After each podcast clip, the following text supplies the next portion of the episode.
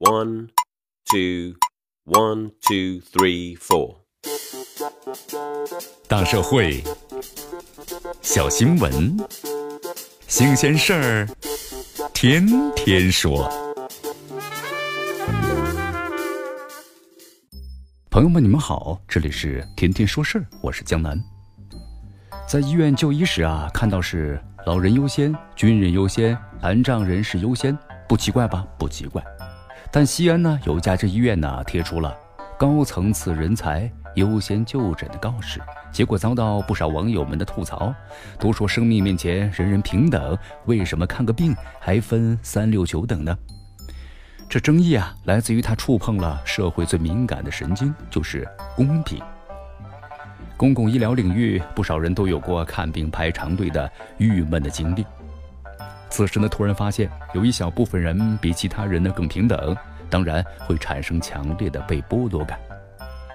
这为什么我们可以接受老人优惠、军人优先、残障人士优先，却不能够接受高层次人才优先呢？原因咱们分析一下吧。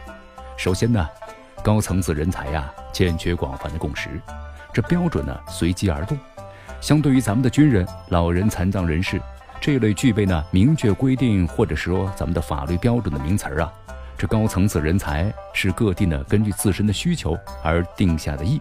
比如说，西安规定的高层次人才呀，是要获得世界级或者国家级荣誉称号的，国家级重点的学科带头人，著名的高校或者是科研院所教授、副教授，还要通过递交材料、审报、审核等程序，才能够拿到相关的凭证。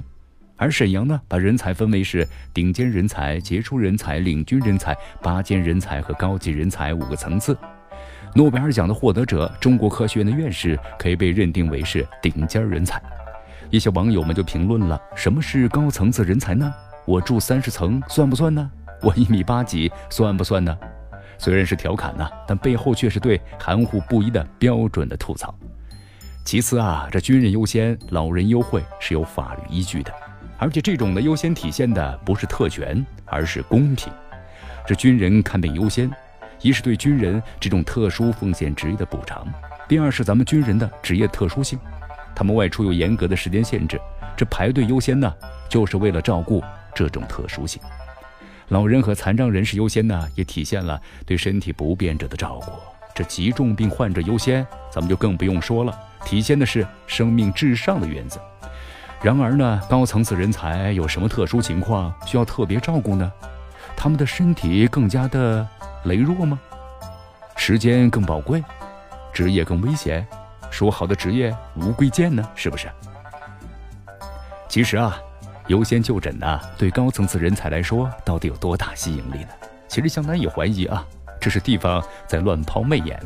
真正有吸引力的，可能是科研创新上的支持，或者是。创业税收的减免，创业环境的优化，哪怕是安居政策中租房补贴和买房优惠，那可都是真金白银啊！其实大家想想看，一个高层次的人才，就为了挂个号不排队，享受几块钱的挂号免费，就要在看病时带好证明材料，还要忍受呢诸多病患的白眼或者是议论，那要有多坚强的神经，才能去享受这种优惠呢？难怪沈阳在遭受了舆论的批评之后，当地卫计委呢也辩解说，这只是一种姿态而已。同样占据的是公共资源，为什么安居政府中的补贴税收上的减免就使得，那么公共医疗资源就不行呢？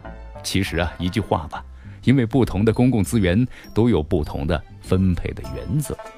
医疗资源呢公平分配，它是医学伦理的基本原则。每个人都有平等、公平、合理的享受卫生资源的权利。这个权利呢，并不会因为你的职业、你的学历，或者说所谓的贡献大小为区分。这公共医疗资源呢，不能够被地方政府拿来成为招揽人才的资本。